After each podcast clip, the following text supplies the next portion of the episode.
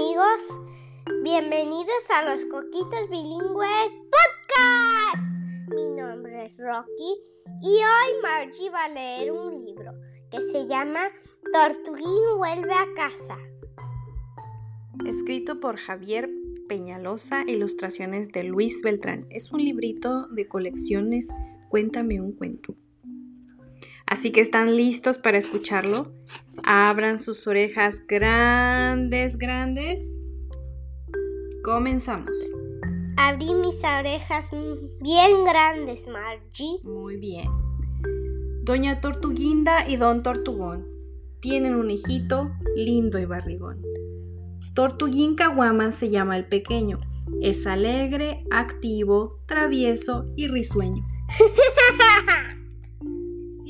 noche al chico, bajo una gran luna, se alejó a hurtadillas de la, de la azul laguna. Mientras caminaba, le invadió un profundo deseo de aventura. Voy a correr el mundo. De pronto, un gran susto lo sacude entero, pues ve que se viene abajo un lucero. Y no solo uno, dos, tres, cuatro, cinco, un diluvio de astros, escapa de un brinco. Va despavorido, no ha visto el tontuelo, que eran seis luciérnagas descendiendo al suelo. Más tarde, ve algo especial el muchacho. Esas son tortugas, veo su caparacho. Esas no son tortugas, tortuguín, sino que son piedras. Están enconchadas y porque harán tal, no se han dado cuenta que es un pedregal. Pero al poco tiempo, un camión oruga viene a alcanzar las piedras.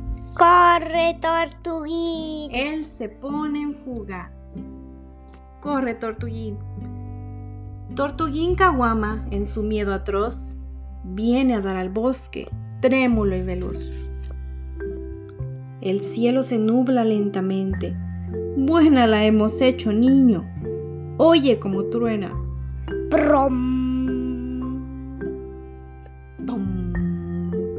¿Y ahora qué hago? ¿Cuál es el camino de regreso?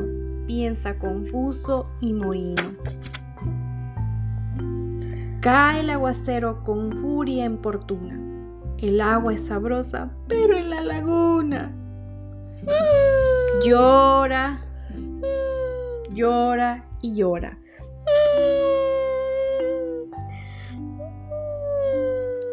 Gime, gime y gime.